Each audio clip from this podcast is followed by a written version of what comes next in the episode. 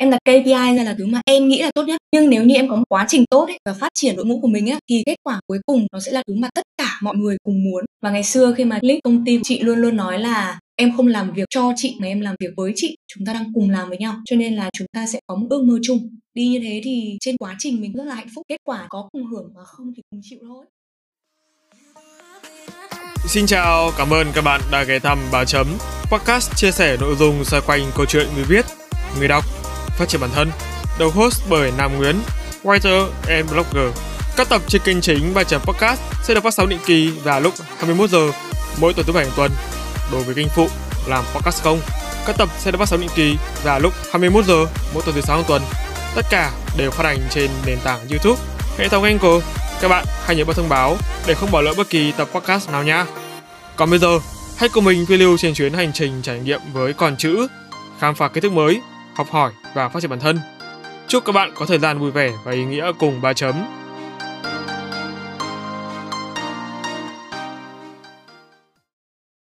Chào mừng các bạn đã quay trở lại ba chấm podcast. Trong tập podcast lần này, chúng ta sẽ cùng chào đón chị Mai Trang, cựu biên tập viên của đài truyền hình Việt Nam VTV. Hiện tại thì chị đang đảm nhiệm vai trò là host show của show Business Insight trên Vietsuccess Podcast. Đồng thời thì chị cũng là một nhà sáng tạo nội dung tại The Red Dot, kênh YouTube mà theo như em tìm hiểu thì chủ đề của nó hướng đến việc phát triển bản thân và khởi sự kinh doanh có phải không ạ? Chào mừng chị đến với chương trình.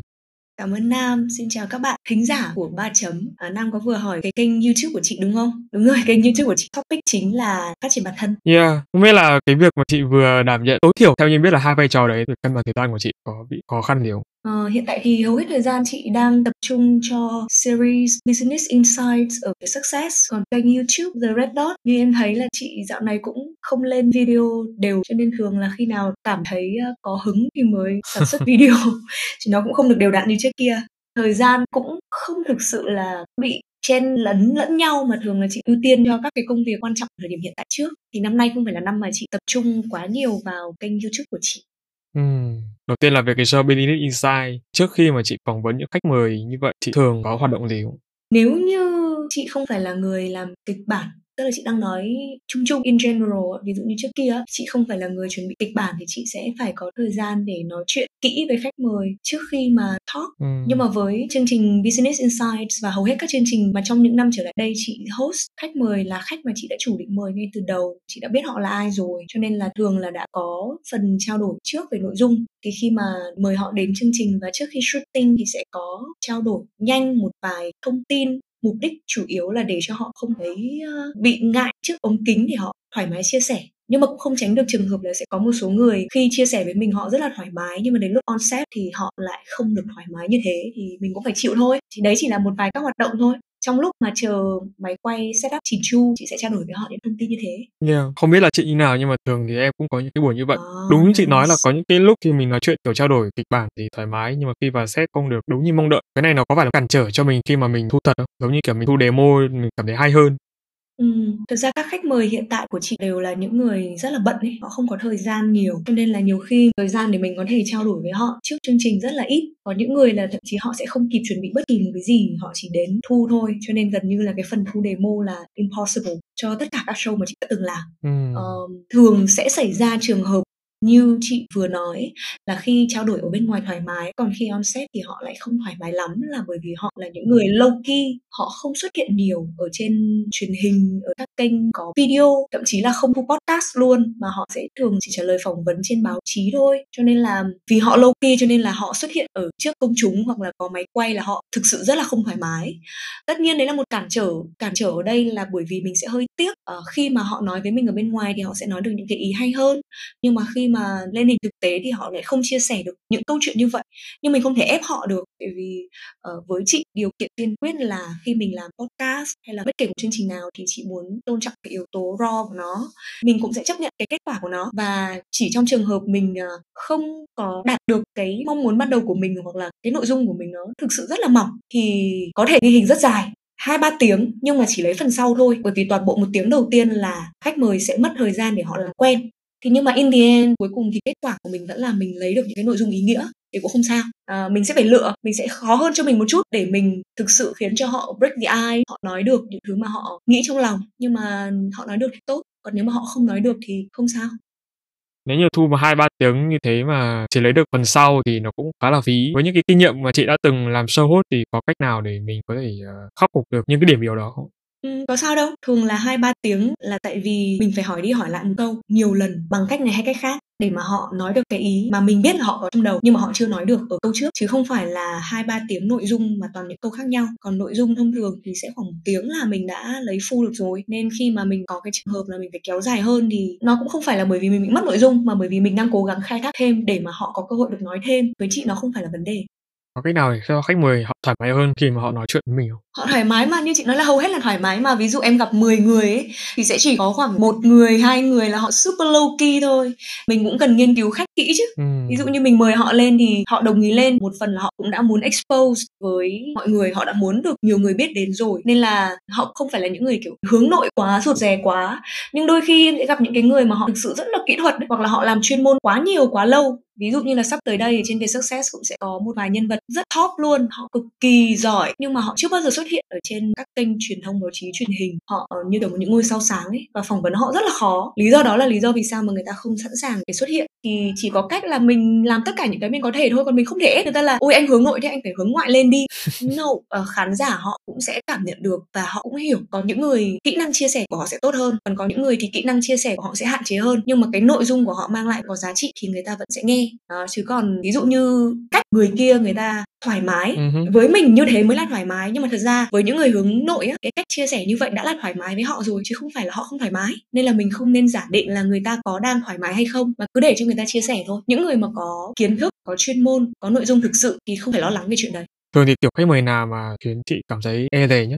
E dè nhất á Ờ, chị không nghĩ như thế. Chị đơn giản tò mò về họ thôi. Khi mà mình tò mò thì mình sẽ muốn tìm hiểu về họ thì bất kỳ ai cũng có câu chuyện. Cho nên mình tìm hiểu họ với những tò mò thì mình sẽ có câu chuyện. Trong quan niệm của chị, người host hay người mc không phải là người nổi bật trong show, mà khách mời của mình họ làm cái gì, khách mời của mình được tỏa sáng trong cái show của mình hay không, họ có nói được những câu chuyện hay hay không. Và nhiệm vụ của mình là khai thác làm sao để người ta có cơ hội được nói những thứ mà người ta nghĩ là hay nhất, những thứ mà người ta đã làm được và người ta cảm thấy đây là một cuộc trò chuyện mà người ta có thể tâm sự được. Thì đấy là cái việc của mình. Cho nên nếu như mình làm việc đấy tốt thì người kia sẽ sẵn sàng chia sẻ cho mình nhiều câu chuyện hay. Còn nếu mình làm việc đấy không tốt thì tức là đâu đấy mình chưa chuẩn bị kỹ mình chưa làm tập cái nhà kỹ. Có cái tiêu chí thì chị tự đánh giá việc mình làm tốt hay không Uhm, cũng khó nói lắm. Thường thì uh, nó là gut feeling nhưng mà nó là cảm nhận là trực giác. Tức là cái nào mà mình làm xong mình thấy đã có nhiều thông tin hay thì mình thấy là hay nhưng mà đôi khi mình thấy hay, cũng không biết người khác có thấy hay hay không. Còn lúc nào mà mình làm xong mình thấy là kiểu chưa sướng lắm ấy mình thấy là um, kiểu người ta làm sao mà mình hỏi nhưng mà người ta chưa có nói được ra hoặc là ở chỗ khác người ta nói được tốt hơn nói nhiều thứ hơn nhưng mà với mình thì người ta chưa nói được thì đấy là cảm giác của mình khi mà mình làm chưa tốt. Ừ. chứ còn thực ra chị nghĩ là ví dụ có những cái show mà chị làm xong chị thấy là ôi rất là hay khách mời này nói tuyệt vời luôn. Nhưng mà xong khán giả chả quan tâm ấy nội dung không phải thứ họ quan tâm uh, khách mời không phải người họ quan tâm video vẫn flop như thường. Đôi khi với những nội dung mà mình thấy ôi khách mời này tuyệt vời nói rất hay mình cũng làm rất là tốt. Khách mời lại đúng là những người mà khán giả quan tâm topic cũng đúng topic mà khán giả quan tâm, nó sẽ perform như là mình mong đợi Yeah. Cái điểm mà em thấy tương quan giữa cái ê dày em nói lúc nãy và cái sướng mà chị có nói thường thì chị có các cái cảm giác ở bất kỳ một cái mời nào mà chị đã từng interview và cảm giác như kiểu họ kiểm soát được những gì họ nói ra và họ chờ mình hỏi đúng cái câu đó để họ nói không cái đấy thì làm sao mà biết được. Tại vì cái đấy trong đầu họ mà họ đâu nói với mình đâu. Cho nên là không biết được không thể biết được là cái mà họ thực sự muốn nói là cái gì. Nhưng mà bởi vì thường thì mình đã trao đổi với họ trước những thứ mà mình muốn hỏi họ rồi. Cho nên là trừ khi mình miss những cái câu hỏi mà mình muốn hỏi thì khách mời họ không có cơ hội chia sẻ những thứ mà họ muốn thôi. Ừ. còn nếu như mà mình cũng vẫn có thể hỏi được tất cả những cái ý mà mình muốn chỉ là cái cách mình tiếp cận nó khác so với cái kịch bản. Đó kịch bản này là cái xương sống để cho mình nương vào đấy. Nhưng mà trong quá trình triển khai thực tế thì nó phải được mở rộng thêm hoặc là nó được làm sâu hơn thì chắc chắn là khách mời họ sẽ được nói tất cả những thứ mà họ nghĩ. Còn nếu như trong trường hợp mà họ có những thứ khác họ chưa nói ra được thì à, có hai việc chị làm. Một là chị sẽ trao đổi với họ ngay từ đầu cái khung kịch bản này đã phù hợp chưa có cái gì mà họ muốn nhấn mạnh có cái gì mà họ muốn mở rộng mình sẽ ép thêm phần đấy vào trong kịch bản. Hoặc là sau khi mình đã talk xong xuôi rồi thì mình hỏi là có cái gì mà họ chưa nói được hay không có điều gì họ tâm huyết mà họ chưa được kể hay không thì mình sẽ hỏi tiếp và mình sẽ ghi hình thêm một đoạn nữa thì đấy là cách mình biết là người ta sẽ cảm thấy cuộc nói chuyện này đã đầy đặn những cái ý những cái nội dung mà họ muốn hay chưa. Ờ, còn câu đầu tiên em hỏi về chuyện là khách mời họ có ý thức được những gì họ nói hay không? Thì gần như toàn bộ khách mời mà chị phỏng vấn họ đều ý thức được việc đấy rất là rõ. Họ là những người đã làm ở những cái vị trí rất là cao rồi. Họ điều hành doanh nghiệp cả nghìn người. Họ là những người rất là tỉnh thức và họ là những người hoàn toàn biết là mình đang trong một cuộc trò chuyện nào. Câu hỏi này là cái gì và họ ý thức được là câu trả lời của họ như thế nào? Đó đó. Đấy là cái đáng sợ đúng không? Tại sao lại đáng sợ? Em cảm thấy nếu như mà những người nào mà họ cởi mở hẳn thì không sao nhưng mà những người nào mà họ kiểu họ biết nhưng họ không muốn nói ra thường thì khi em học thì em nghe lại thì em mới biết em mới phát hiện ra cái đoạn đấy cơ. Nhưng mà bây giờ nếu như trong cái buổi trò chuyện thực tế thì là nào để mình biết được? Có thể quan sát qua nét mặt giọng nói không? Uhm, chị chưa gặp trường hợp nào như em cả. Khi mà họ đã nhận lời để tham gia một cái podcast họ đã sẵn sàng để chia sẻ rồi mà. Hoặc là họ sẵn sàng chia sẻ thì họ chia sẻ luôn. Hoặc là nếu họ động vào những thứ họ không muốn chia sẻ thì họ sẽ không chia sẻ. Uh, và cũng có một yếu tố nữa đấy là em sẽ nhìn thấy những khách mời chất lượng họ luôn luôn chọn người để talk cùng. Ừ. không phải ai họ cũng sẵn sàng ngồi dành thời gian một tiếng hai tiếng để họ ngồi talk. Cho nên em muốn phỏng vấn một cái người mà cao cấp hơn em rất nhiều ấy. Câu đầu tiên là mình đã đủ tầm để nói chuyện với họ hay chưa? Bởi vì bản thân họ sẽ đánh giá thông qua là người này là ai cách phỏng vấn của họ như thế nào. Ừ. người này liệu xứng đáng để mình dành thời gian cùng hay không?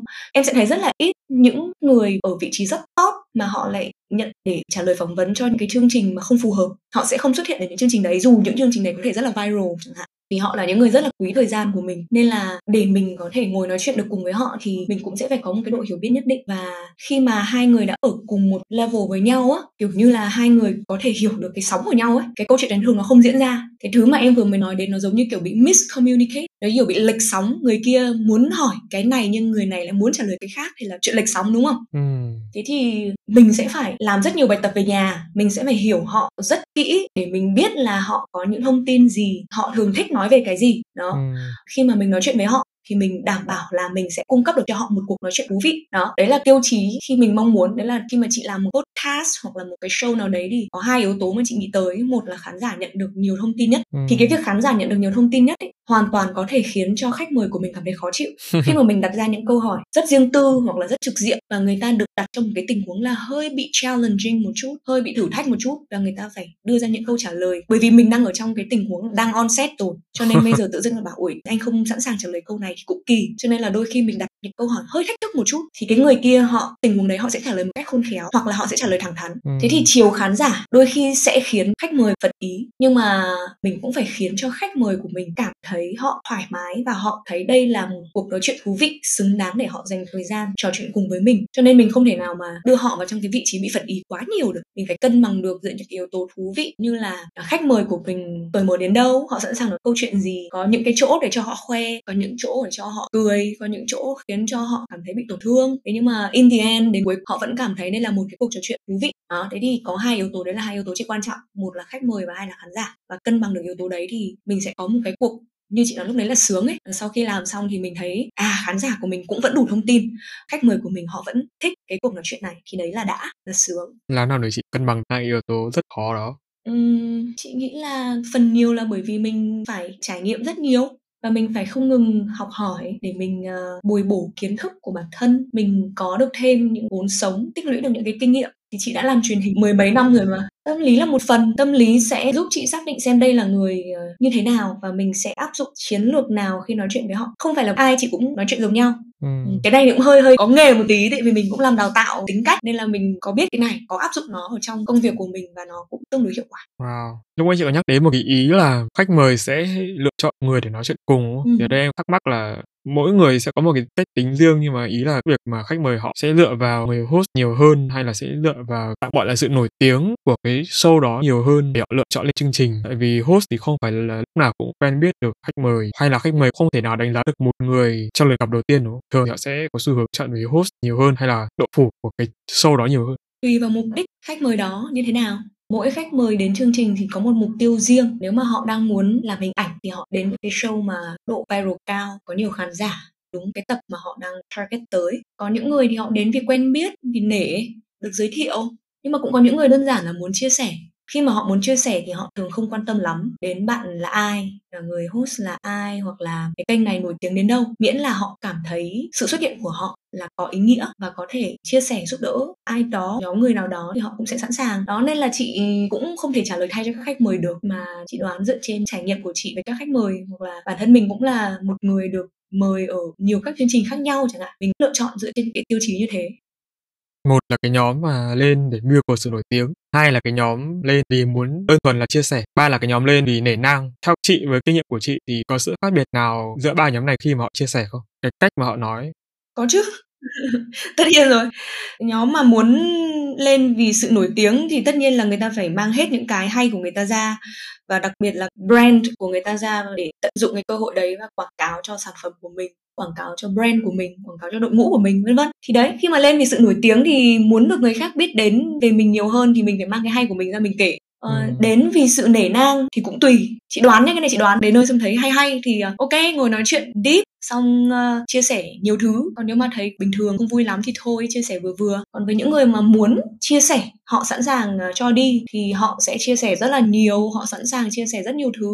Kể cả khi mình không hỏi thì họ cũng đưa ra cho mình nhiều thông tin hơn. Thậm chí là họ góp ý ngược lại cho mình là nên làm này này, này hay hơn. Họ cũng gần như là kiểu hỏi cái gì họ cũng sẵn sàng họ nói. Thì mục tiêu khác nhau cũng dẫn đến là cách thức của mình khác nhau ờ, nhưng về mục tiêu chung thì chị nghĩ là chắc chắn vẫn phải có giá trị tại vì bản thân họ cũng sẽ hiểu rằng là khi mà mình lên một cái show nào đấy thì mình phải mang giá trị đến cho khán giả. Thì những cái mục tiêu khác nó mới được đáp ứng. Ví dụ như là mình muốn nổi tiếng thì mình vẫn phải mang đến một cái giá trị cho người nghe thì người kia mới nghe tiếp. Uh, ừ. chia sẻ nói làm gì rồi. Còn cái việc đến nể nang thì mình đã đến rồi mình cũng mất thời gian công sức đến rồi thì ok at least là mình cũng sẽ có cho người ta một vài những cái thông tin có giá trị. Còn lại những thứ mà mình chưa sẵn sàng mình chia sẻ thì mình giữ lại đấy điểm chung chị nghĩ là đều sẽ có giá trị Ừ. Không biết là với cái việc mà chị uh, làm MC ở một đài truyền hình so với cái việc chị làm host show của một cái show podcast, ừ. những cái điểm khác biệt thú vị nào mà chị rút ra được và chị học được lẫn nhau? Ờ, chị nghĩ là chị sẽ chỉ nói một yếu tố duy nhất thôi tại vì thật ra là bản chất nó khác nhau cho nên là uh, mình cũng khó để so sánh được. Hai yếu tố đi hai yếu tố lớn nhất. Thì một là truyền hình thì em không có thời lượng. Cho nên khi mà em chia sẻ ở trên truyền hình thì em sẽ chỉ có thể nói được trong một khoảng thời gian rất ngắn. Cái talk show của mình ở trên truyền hình nó luôn luôn phải chỉn chu và nó luôn luôn phải được cắt gọt làm sao để phù hợp với khán giả nhất. Đấy là lý do thứ nhất mang đến sự khác biệt. Còn ngược lại uh, podcast hoặc là trên các nền tảng social media thời lượng là của em. Em own the media cái thứ hai cũng liên quan trong ý chị vừa nói chính là sự kiểm duyệt. Ở đài truyền hình, tất cả mọi thông tin phải được kiểm duyệt, cho nên đôi khi là mình có một cái sự lựa chọn nhất định và tương đối hạn chế về những chủ đề mình có thể khai thác, về độ tự do, cởi mở về những chủ đề mà mình có thể khai thác. Nhưng mà ngược lại, ở trên podcast thì em có hỏi, trên rời dưới bể các thứ đều được hết. Người kia cũng sẵn sàng chia sẻ với em thoải mái hơn, người ta không phải dè chừng. Cho nên là khi mà làm ở trên podcast hoặc là khi mình làm những cái show trên mạng xã hội thì tự do của nó lớn hơn, thời lượng là của mình và đấy là hai cái yếu tố cho phép mình được làm những thứ tin rằng sẽ có giá trị nhiều hơn các bạn trẻ, hoặc là mình tin rằng khách mời của mình cũng sẵn sàng chia sẻ nhiều thứ hơn nó dẫn đến tất cả những cái khác biệt khác thì so với Linux Insight mà chị đang làm hốt thì nó chỉ có một lượng thời gian nhất định thôi, đúng không? Và chị ờ, cũng chỉ được loanh quanh trong cái khoảng gian đó thôi chứ không thể là dài hơn được, đúng không? Không chị muốn làm bao nhiêu chẳng được. Thời lượng do mình quyết định thôi. Nhưng cái thời lượng nó không quan trọng bằng giá trị về nội dung em. Khi mà em thấy là nội dung 2 tiếng nhưng mà chất lượng của cái show này nó chỉ có một tiếng hoặc thậm chí là 15 phút là thông tin có giá trị thôi thì tại sao em lại phải bắt khán giả nghe 2 tiếng? Tốt nhất là em chỉ để những cái nội dung hay nhất thôi. Thế thì cái khó khăn lớn nhất hoặc là cái thử thách lớn nhất khi mà chị làm show Billionaire Inside là gì thử thách khó khăn á chị chưa gặp khó khăn gì trong làm show này cả. Mà hầu hết là tất cả các công việc chị đều không thấy nó có gì khó khăn. Chị sẽ đều thấy là ở cái này hay nhỉ? Chưa làm bao giờ. Là ở cái này cũng mới thử xem nó như thế nào. Thì mình coi đấy là cơ hội chứ. Chị không nghĩ những thứ mà chị đang làm khó khăn. Không chỉ là riêng với cái show này mà với tất cả những việc mà chị có cơ hội được trải nghiệm thì chị đều có suy nghĩ như thế. Ừ.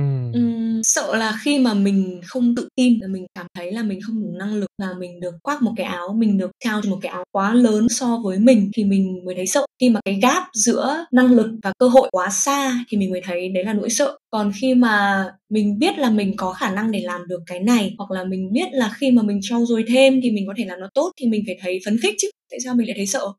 Khi mà ví dụ khi mà chị host với một người lãnh đạo mà họ rất là cao ấy thì chị có bao giờ chị choáng ngợp trước họ không cảm giác đấy nó có khiến cho chị cảm thấy mình bị rơi vào một cái thử thách nào đó không Trời ơi, chị phải thấy đấy là cơ hội tuyệt vời ngàn năm có một. Mình sẽ phải thấy là ôi kiểu mình có cái cơ hội tuyệt vời như thế này thì mình phải nắm bắt nó đến từng giây phút. Và khi mà mình đã nghĩ như vậy rồi thì cái sự chuẩn bị của mình sẽ rất là nhiều và mình tin là mình có thể mang lại giá trị trong cái cuộc gặp gỡ này. Mình có gì phải sợ đâu chị sẽ biết là mình chuẩn bị đủ luôn ngay cả trước khi gặp họ tức là chị sẽ kiểm soát được những tình huống phát sinh trong cái buổi trò chuyện đó không? Ừ thì mình sẽ cần tiếp tục khai thác, khai thác nhiều, đặt nhiều câu hỏi hơn. Rồi nếu mà cảm thấy kiểu nó không đi tới một câu trả lời gì thì mình thậm chí mình có thể dừng lại mình hỏi là làm thế nào để cho họ cảm thấy thoải mái hơn, làm thế nào để họ chia sẻ nhiều hơn. Thì mình cứ chân thành và mình thoải mái mình làm việc đấy thôi. Với cả chị cũng đã làm kiểu mười mấy năm trong nghề ấy, cho nên là thường những cái trường hợp như vậy mình cũng đã đều gặp qua hết rồi ví dụ như em làm cái chương trình này với chị thì em cũng phải chuẩn bị đúng không? Em cũng sẽ phải tìm hiểu về chị em cũng phải uh, chuẩn bị câu hỏi. Em phải làm rất là nhiều thứ để có một cái buổi uh, talk mà em cho là tốt nhất. Thì chị cũng sẽ chỉ có thể chuẩn bị ở cái mức mà chị cho là tốt nhất thôi. Tức là chị không biết những thứ mà chị không biết.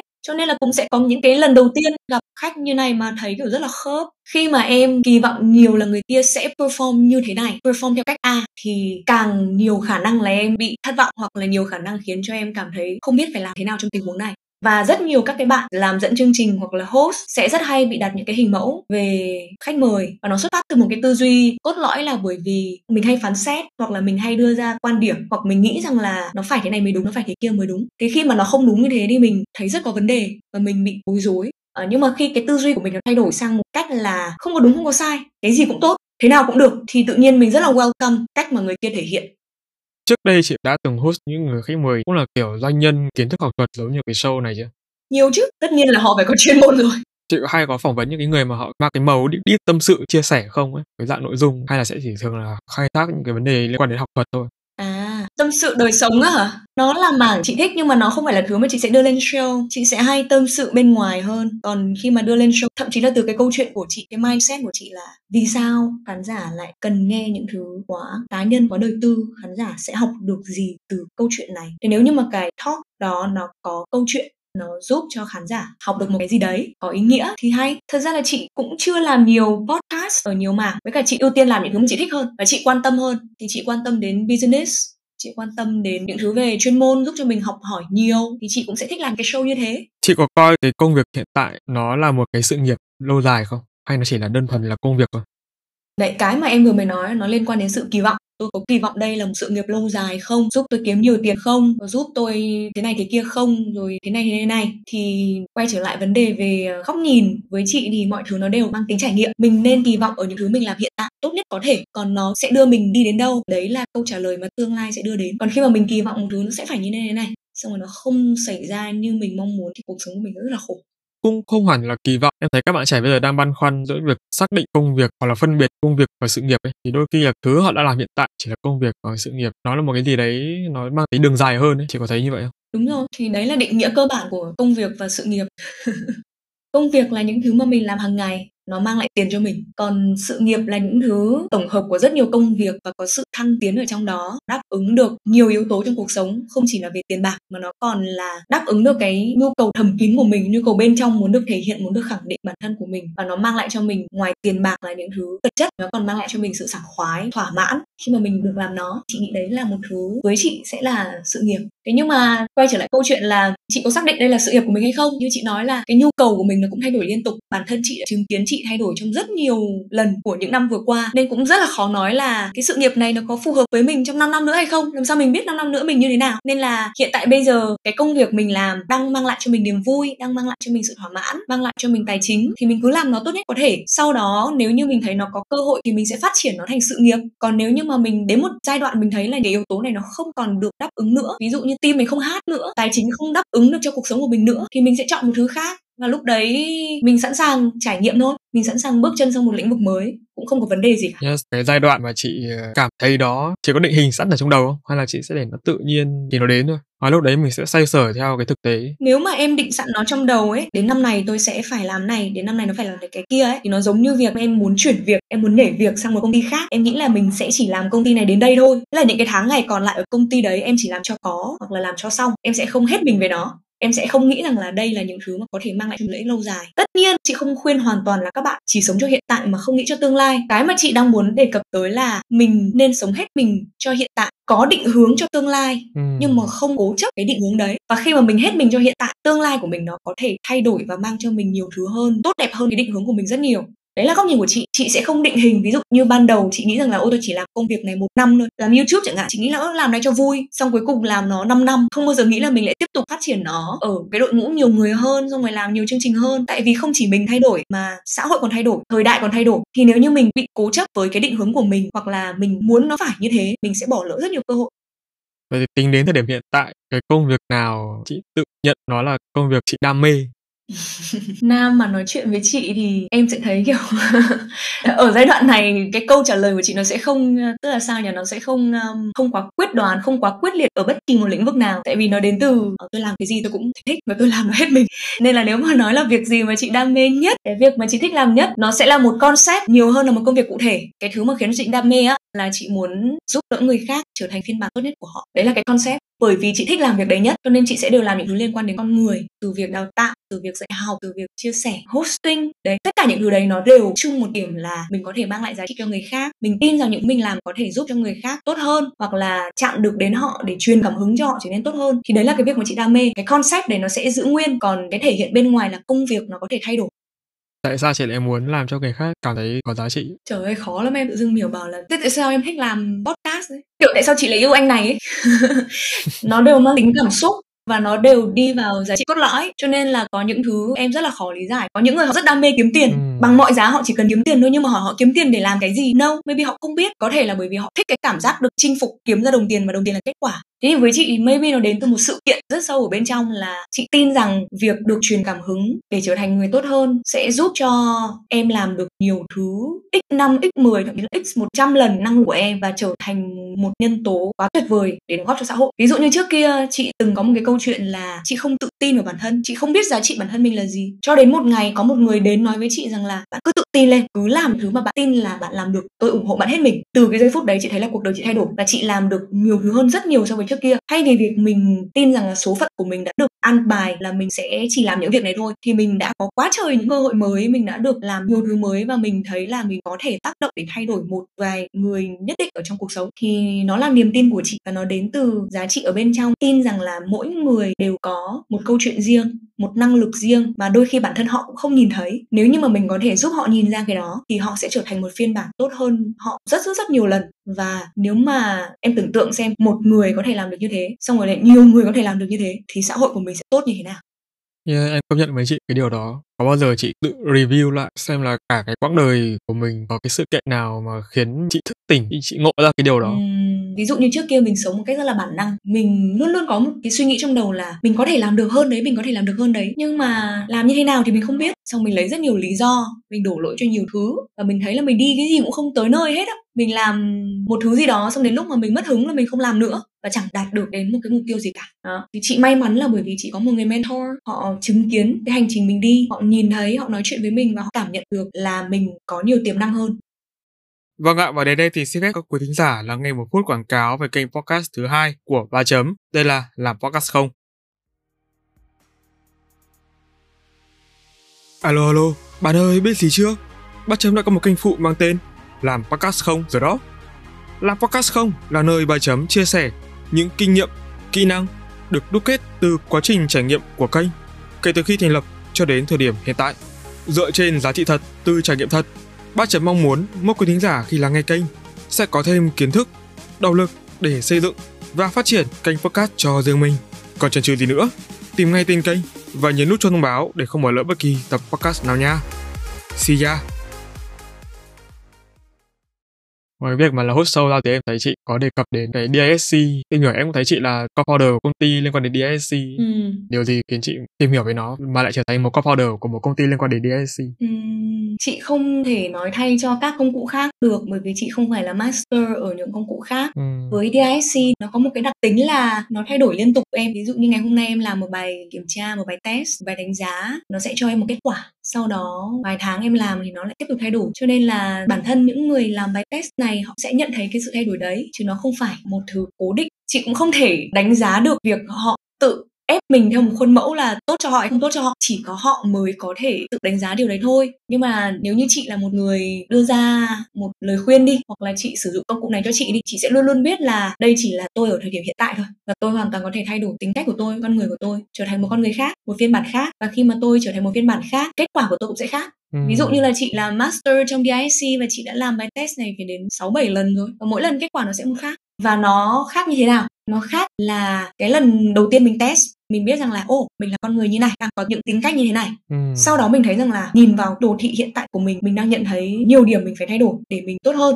Thế thì mình lên kế hoạch mình thay đổi. Và mình lên kế hoạch mình thay đổi xong cái 3 tháng 6 tháng sau mình test lại cái đồ thị ra đúng như cái mong muốn của mình là mình đã thay đổi. Cái tấm gương EISC sẽ là một tấm gương để cho mình nhìn vào bản thân mình ở thời điểm hiện tại ở thời điểm ngày mai ngày kia và mình đưa ra được những điều chỉnh phù hợp cho chính tính cách của mình và đó là lý do nó giúp mình hiểu mình. Còn đến thời điểm hiện tại thì chị sẽ không cần làm bài DSC này nữa mà chị hoàn toàn hiểu là tính cách hiện tại chị đang là tính cách gì bởi vì mình hiểu bản thân mình rất rõ. Và cái việc hiểu bản thân này đóng góp một vai trò rất lớn trong việc em quyết định con đường em đi và em có thể trở thành một phiên bản tự tin hơn hay không. Thường người ta cảm thấy tự ti là bởi vì người ta có quá nhiều thứ không biết nhưng mà ít nhất khi em biết mình ấy, thì em sẽ tự tin hơn rất nhiều cái còn lại chỉ là em học hỏi kiến thức để biết thế giới để biết người khác. Thì DISC là một công cụ giúp cho mình bước cái bước đi đầu tiên là tôi phải hiểu bản thân mình trước đã. Sau đó thì nó cũng có thể giúp em hiểu được những người xung quanh. Ừ. với hai việc đấy thôi em đã bớt sợ hơn rất nhiều. Đặc biệt là trong việc nói chuyện với người khác giao tiếp với người khác phỏng vấn người khác làm host làm mc chẳng hạn cụ thể hơn cho quá trình ví dụ chị cho ứng viên khi mà phỏng vấn ấy, test Dic này không? 100% nhân viên của chị đều làm Dic và tất cả mọi người đều hiểu rất rõ về Dic Nếu mà em đi gặp bất kỳ ai đã từng là nhân viên của chị và họ sẽ ứng dụng Dic hàng ngày. Đến bây giờ họ vẫn ứng dụng còn với ứng viên thì không bởi vì DSC là một khoản đầu tư sẽ cần nhiều thời gian cần nhiều thứ để đầu tư. Thật ra khi mà người ta đến phỏng vấn thì chị sẽ biết người ta là tính cách gì rồi nên là chị không cần phải test. Thường là những người mà không phải tìm hiểu sâu về DSC họ mới cần cái bài test để họ biết người kia là tính cách gì thôi. Khi mà ở trong vai trò là quản lý ở một cái team thường thì chị sẽ gặp những cái xung đột nào hay xảy ra nhất?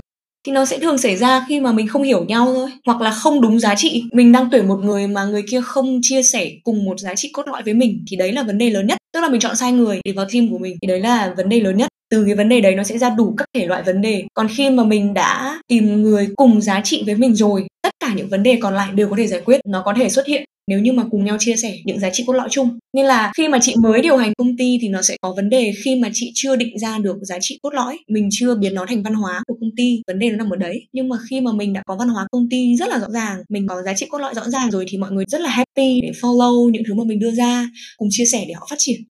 Cái vai trò của DSC ở trong những sự xung đột trong những việc phát triển tiêu chung này là gì?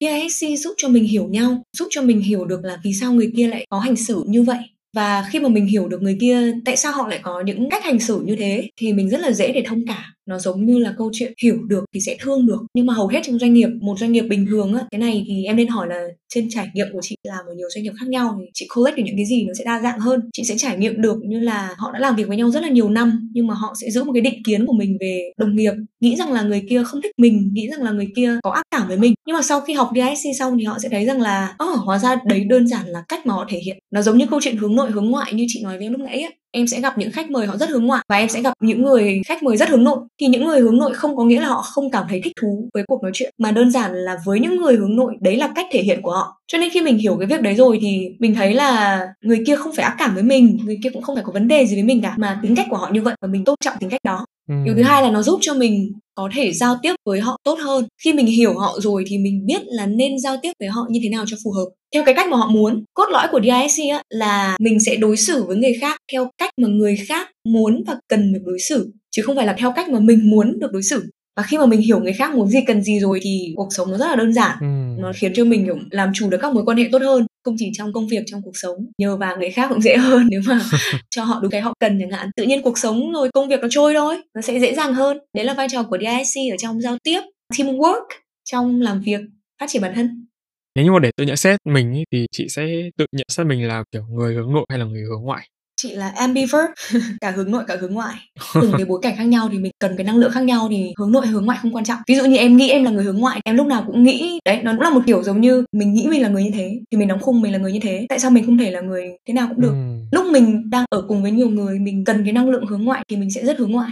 Nhưng mà lúc mà mình đang cần hướng nội thì mình đang muốn một cái vibe rất là cá nhân mình muốn dành nhiều thời gian cho bản thân thì khi đấy cái năng lượng hướng nội của mình nó sẽ đẩy lên nhiều hơn cho nên là cái việc hướng nội hướng ngoại thường sẽ định nghĩa cho những người khá là trẻ thôi. Ví dụ em thấy những người càng lớn tuổi rồi ấy em đâu có nhận định họ là người hướng nội hay người hướng ngoại đâu. Em nhận định họ là người có trải nghiệm và họ biết trong từng tình huống thì họ là người như thế nào chứ không phải là họ còn là người hướng nội hay người hướng ngoại nữa. Tính cách mọi người sẽ thay đổi. Thường thì những cái khoảnh khắc nào trong cuộc sống của chị nó sẽ là những khoảnh khắc mà chị cảm thấy yên bình nhất? Là khi mà chị được cắt kết nối với tất cả những thứ liên quan đến điện tử và chị gần với thiên nhiên. Ra đấy là cách để chị nuôi dưỡng năng lượng của mình Ừ, chị ví dụ như là ở thời điểm hiện tại thì chị sẽ biết được chính xác tại thời điểm này là năng lượng của mình đang cao hay thấp hay là mình còn bao nhiêu phần trăm? Hay là nếu mà mình tiếp tục làm việc này thì việc gì sẽ xảy ra? Nó giống như kiểu em biết là nếu mà em đi chơi nhiều thì em sẽ mệt ấy nhưng mà tuổi trẻ không nhìn xa đến thế. Tuổi trẻ sẽ um, cứ chơi đi. Có thể bởi vì tuổi trẻ nhiều sức nhưng mà ví dụ bây giờ chị sẽ biết là nếu như chị không đi ngủ trước 10 giờ thì ngày hôm sau chị sẽ rất là mệt. Đó thì tự nhiên nó thành ra là những cái thói quen trong cuộc sống sẽ là gì là gì là gì? Hoặc chị biết là nếu như mà mình cứ làm việc liên tục trong vòng 3 tháng 6 tháng mà mình không có một vài ngày để được đi về thiên nhiên hoặc là được tái tạo lại năng lượng thì mình sẽ stress và mình sẽ thành cái người như thế này, rất là xấu tính, xong rồi là sẽ mệt mỏi, xong rồi làm công việc không hiệu quả. Khi mà mình biết những cái pattern đấy trong tính cách của mình, trong năng lượng của mình, thì mình sẽ có cách để sắp xếp cuộc sống của mình. Cho nên lúc nào mình cũng sẽ giữ được một cái năng lượng ổn định trong ngày hoặc là trong một khoảng thời gian mà nó không bị ảnh hưởng quá nhiều. Còn khi mình cảm nhận là năng lượng của mình đang bị ảnh hưởng rất nhiều bởi vì công việc, vì mối quan hệ, vì chuyện này chuyện kia mình lo lắng, thì mình phải có cách khác để mình cân bằng ngay. Thường thì cái việc gì mà khiến chị bị mất năng lượng nhiều nhất? Ừm, nói nói thì hơi buồn cười, à, nó hơi trái ngược với trước kia nhưng mà việc khiến chị mất năng lượng nhất là phải gặp nhiều người quá trong một ngày và phải nói chuyện nhiều quá. Ừm. đặc biệt là những cuộc nói chuyện sẽ không biết là nó có một mục tiêu cụ thể gì hay không. Giống như kiểu đi cà phê người này người kia nhưng mà cứ đi hoài. Từ sáng đến tối cứ phải gặp thì là tối về kiệt sức luôn. Trước kia thì chị hoàn toàn là người hướng ngoại cho nên là chị sẽ rất thích đi ra ngoài gặp mọi người đi chơi từ sáng đến tối không sao luôn. Nhưng mà bây giờ chỉ cần gặp một cuộc nói chuyện khoảng hai ba tiếng thôi mà phải nói rất nhiều thứ xong rồi là mình biết là nó đang lấy rất nhiều năng lượng của mình á thì một cuộc nói chuyện đấy cũng có thể khiến cho mình mất luôn năng lượng cả một ngày cái việc chị host show mà chị phải phỏng vấn nhiều người như thế chị có thấy bị mất năng lượng không? Hay là lại ngược lại là được truyền năng lượng? Nếu như mà làm quá nhiều trong một ngày chắc chắn là mất năng lượng rồi. Tại vì một cuộc nói chuyện phải dành rất nhiều tâm huyết. Một cuộc nói chuyện em nghĩ là nó không phải là em cứ có kịch bản xong em cứ hỏi người ta là xong mà mỗi một cái cuộc nói chuyện đấy nó là tập trung cao độ cho nên trong một tiếng hai tiếng đấy nó giống như kiểu thiền ấy Ừ. focus 100% energy của mình vào trong cuộc nói chuyện đấy. Não phải vận động liên tục xem xem người kia đang nói cái gì nhảy số liên tục đặt ra câu hỏi liên tục và lắng nghe liên tục. Đúng là kiểu lắng nghe sâu đặt câu hỏi sâu cho nên nó sẽ rất tốn năng lượng. Ừm. nhưng bởi vì mình biết là mình có những cái lịch như thế rồi thì những cái ngày xung quanh mình phải chuẩn bị thôi. Ví dụ như ngày hôm sau mình có một cái cuộc nói chuyện rất là quan trọng. Vào buổi sáng mình phải shooting vào buổi sáng thì tối ngày hôm nay đi ngủ sớm đi. Hoặc là mình sẽ tránh cái việc là mình xếp quá nhiều lịch trong một ngày. Mỗi buổi một số thôi thì tối đa mình chỉ nên làm hai buổi ghi hình trong cùng một ngày. Và sau cái buổi ghi hình đó thì mình phải cách ra một hai ngày để mình đi tái tạo năng lượng khi mà mình có kế hoạch như thế thì lúc nào mình cũng biết là cái buổi ghi hình của mình là cái buổi ghi hình mà mình được chuẩn bị năng lượng tốt nhất. Và tránh tối đa câu chuyện là không đủ thời gian, xong rồi sắp xếp các thứ, thế là vào đến nơi của mình cứ như người trên mây ấy. thì tất nhiên là lúc đấy kết thúc cuộc nói chuyện mình biết là nó đã nó đã không tốt ngay từ đầu. Trong quá khứ ấy, khi mà chị là người hướng ngoại ấy, chị lại cần lấy năng lượng từ người khác. Tại vì mình không biết làm thế nào để mình giải quyết vấn đề của mình. Mình không biết làm nào để mình có năng lượng thêm. Thì mình rất là thích đi chơi với người khác, xong rồi nghe người ta an ủi. Tức là mình lấy năng lượng từ bên ngoài nhưng bây giờ khi mà mình hiểu bản thân hơn thì mình sẽ dành được nhiều thời gian cho bản thân hơn và mình lấy năng lượng từ bên trong. Thì tự nhiên cái việc đi ra ngoài gặp nhiều người, nó lại là việc tốn năng lượng.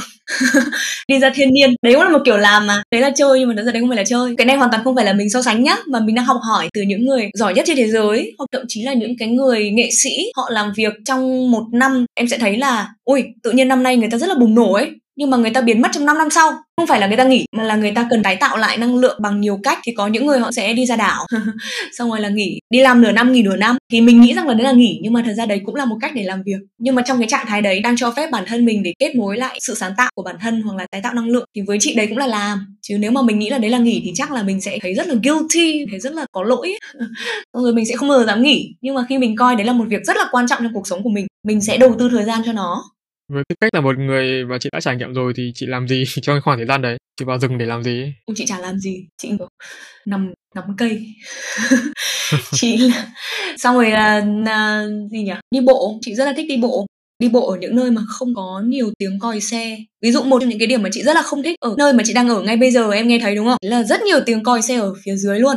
Chị ở một cái chung cư mà nó nằm ở giao lộ của các trục đường lớn cho nên là buổi tối về nhà chị muốn được ngắt kết nối muốn được nghỉ ngơi. Nhưng mà cả đêm chị phải nghe cái tiếng còi xe đấy chị biết nó là một thứ gây ra cho chị stress và mất ngủ và không tái tạo được năng lượng. Chị vẫn chọn nó. Không chị sẽ chuyển đi sớm. Khi mà có một cái option tốt hơn chị sẽ chuyển đi tại sao mình lại phải ở đây? Nếu mà mình biết là nó đang là vấn đề của mình. Còn à, nếu mà làm gì thì đấy như chị nói chị sẽ kiểu đi bộ sáng dậy sớm ngắm trời ngắm mây uống cà phê uh, xong rồi gặp những cái người mình không quen biết ấy. đấy là cái việc chị kiểu siêu thích làm luôn. Kết bạn bốn phương.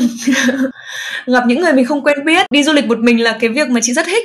Wow. xong rồi là đến đâu mình cũng ngồi nói chuyện với họ. Xong mình cứ hỏi họ đủ thứ. Thế là người ta cũng kể cho mình đủ thứ. Xong cái họ bày cho mình nhiều thứ để chơi đúng là một cuộc sống rất là chả cần gì nhiều xong rồi cũng không cần quan tâm đến sự bận rộn và vội vã của thành phố ấy. Thì đấy là thứ mà chị rất là thích. Nghe chị nói thì em thấy hình dung ra chị là một quý bà khá là giống với kiểu tự do tài chính khi về hưu. No no no no no no không. Quý bà quý bà là sẽ trong đầu chị là sẽ phải kiểu dùng tiền đi du lịch sang trọng đẳng cấp các kiểu thế.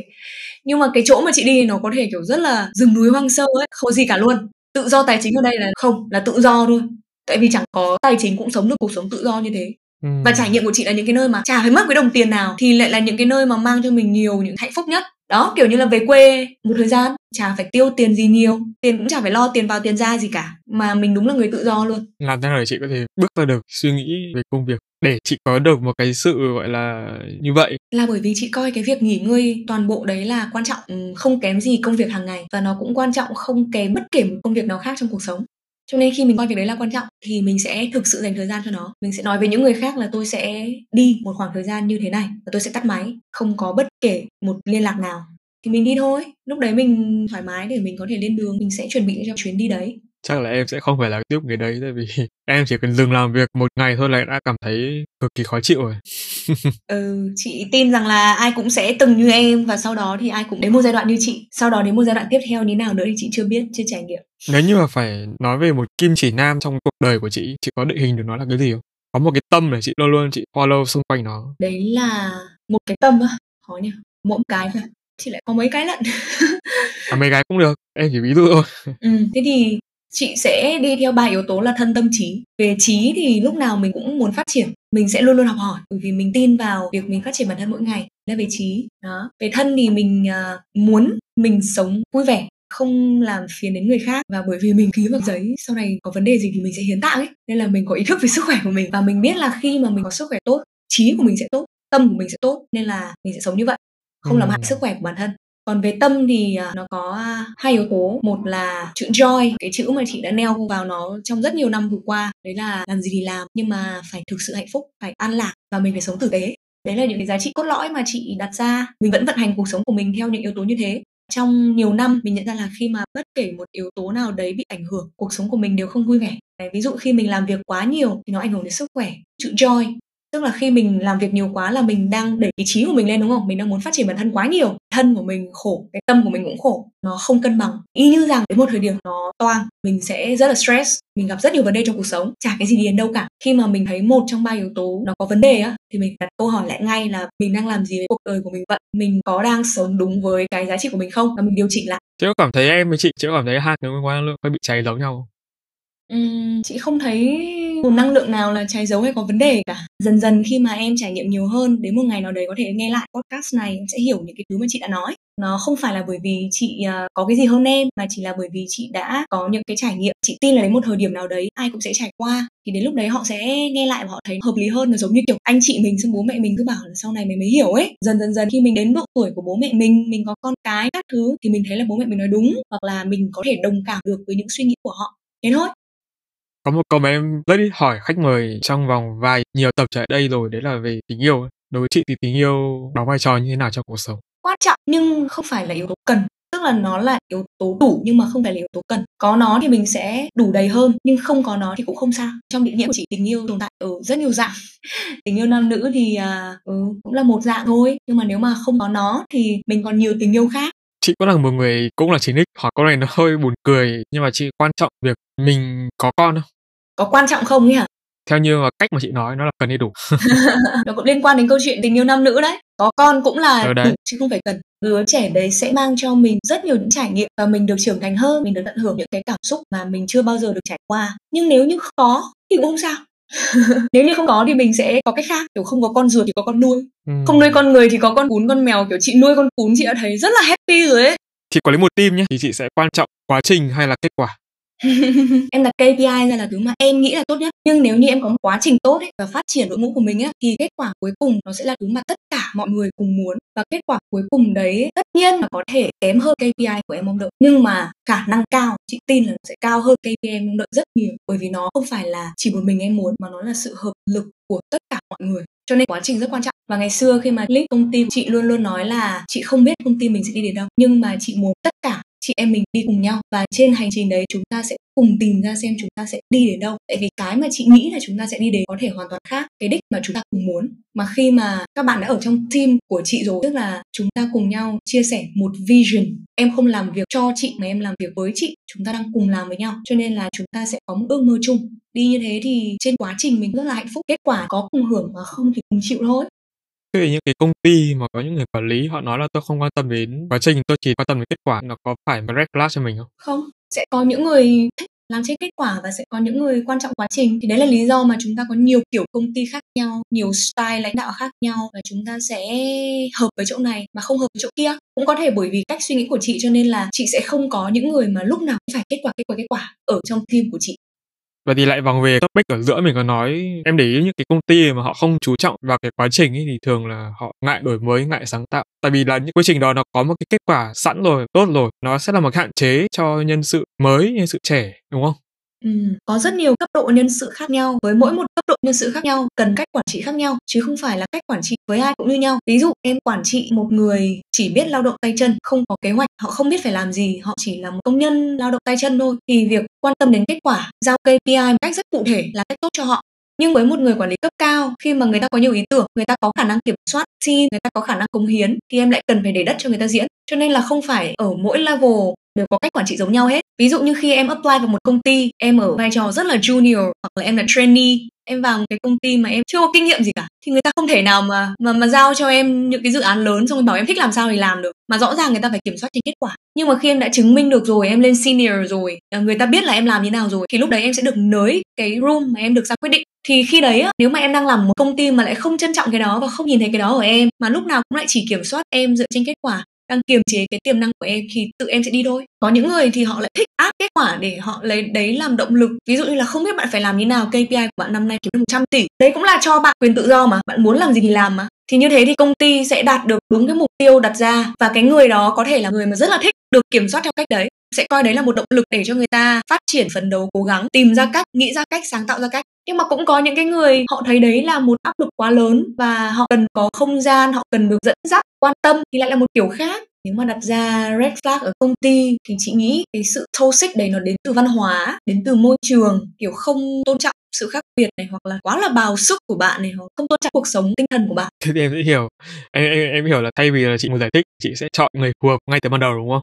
Thì yếu tố đầu tiên của chị là chị phải chọn team phù hợp, văn hóa công ty phù hợp thì chị mới làm còn nếu mà không phù hợp thì chị đã không làm ngay từ đầu rồi chị luôn có niềm tin nhá, là công ty mà có giá trị cốt lõi và văn hóa rõ ràng, những vấn đề khác dễ lắm em chọn đúng người, không bao giờ phải giải thích và cứ thế đi nhưng mà nó phù hợp và nó vẫn xảy ra cái xung đột đấy thì cũng khá là khó cho chị, đúng không? Vừa phải bảo vệ người cũ, vừa phải làm cho người mới hiểu vấn đề và không bị xung đột khó chứ, tất nhiên là khó rồi và cái khó đấy cũng dễ hiểu. Vì công ty của mình, công ty Việt Nam mới có mấy chục năm thôi mà em. Các công ty Việt Nam còn đang phải rất là bươn trải. Nói chung không khác gì là mình, bản năng xong mình phải đi hiểu mình ấy. cái việc xây dựng giá trị cốt lõi cho mình nó cũng giống như xây dựng giá trị cốt lõi cho công ty thôi. Đôi khi mình rất là bản năng, mình đã học được những cái hay của thế giới đâu. Việt Nam của mình cũng mới chỉ độc lập mấy chục năm. Xong rồi các công ty ở Việt Nam mới bắt đầu vào giai đoạn phát triển. Cho nên là mình biết là nó khó, nhưng mà mình có niềm tin là nó sẽ thay đổi nếu như bạn tin là bạn giỏi như vậy bạn có thể tạo được nhiều những tác động tốt như vậy tại sao bạn không thử start up đi Ok, một câu hỏi cuối cùng dành cho chị thôi. Thoát ra khỏi trái đất này đi. Nếu như mà một ngày mà chị đi ra khỏi trái đất này, chị sẽ cầm theo thứ gì? thực tế hơn thì là cầm cái bình oxy để còn thở Tôi nghĩ là chị cầm một hạt giống nào đó không? Không chắc thì đã có đất mà trồng. Với cả ấy đấy là cố tình nhân tạo hóa rồi tự nhiên và vũ trụ đã sắp đặt tất cả mọi thứ. Và chị mới phát hiện cái này gần đây thôi. Đấy là con người nên sống thật tự nhiên thì mới là tốt nhất. Đôi khi kiểu mình ra ngoài trái đất mình cũng phải chết ý để cho người khác còn sống. Đúng là tiêu chí của chị là có hay không có bạn đời cũng không quan trọng. Tao chết ở Không có gì. tao ở cái chỗ nào đó. không có gì là phải cả. Cái gì cũng có thể thay đổi. Là bình oxy đúng không ừ cố gắng sống thêm vài giây để tận hưởng xem ôi ra ngoài trụ này có gì hay xong hết thôi thôi chấp nhận Ok, thôi vẫn cố lôi kéo chị thêm một chút thời gian nữa đấy là tập podcast của mình phát hành gần ngày mùng 8 tháng 3. Chị chúc nốt với các bạn nữ đi. Mùng 8 tháng 3 đi, cho nó hợp lý với cái tính thời sự. Ok, gần ngày 8 tháng 3. Chúc cho các bạn nữ không cần chờ quà từ bất kỳ ai mà vẫn có thể luôn luôn vui vẻ và hạnh phúc. Ok, cảm ơn chị vì đã tham gia ba podcast và cảm ơn các bạn thính giả đã lắng nghe chương trình. Xin chào và hẹn gặp lại. Ok, cảm ơn Nam rất là nhiều đã có cuộc nói chuyện ngày hôm nay và có những câu hỏi thú vị cho chị. Chúc cho ba chấm của em sẽ phát triển và có thêm nhiều khách mời hay hơn nữa, thú vị hơn nữa để có nhiều giá trị cho khán giả.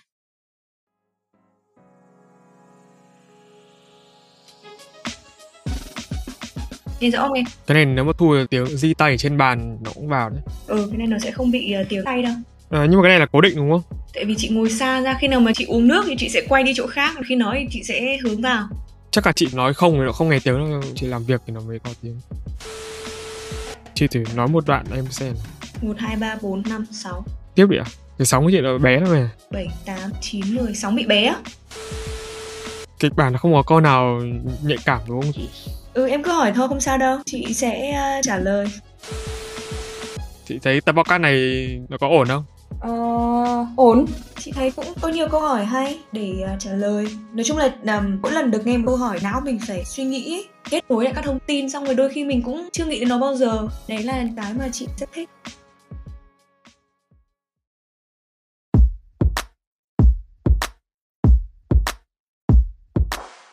Cảm ơn các bạn đã lắng nghe bài chấm podcast. Nếu các bạn thấy podcast này thú vị, giúp được cho bản thân và mọi người, hãy để lại phản hồi trên các trang social media hoặc chính tại nền tảng bạn đang nghe để chúng mình được biết nhé. Qua để có thể lắng nghe thêm nhiều nội dung bổ ích hơn nữa, các bạn có thể mua giúp ba chấm tách cà phê nho nhỏ nha. Việc làm nhỏ này của các bạn vô cùng cần thiết để ba chấm chúng mình có thể cải thiện tốt hơn nữa chất lượng các tập podcast trong tương lai. Đừng quên vào 21 giờ mỗi tuần thứ sáu và thứ bảy hàng tuần, bạn sẽ có hẹn cùng ba chấm trên các nền tảng phát hành podcast như YouTube, Google, Apple, Spotify và nhiều hơn thế nữa. Hãy nhớ nhấn nút cho đăng ký để không bỏ lỡ cơ hội được lắng nghe những chia sẻ bổ ích về kiến thức chuyên môn từ ba chấm nha. Còn bây giờ, xin chào và hẹn gặp lại. ba chấm off.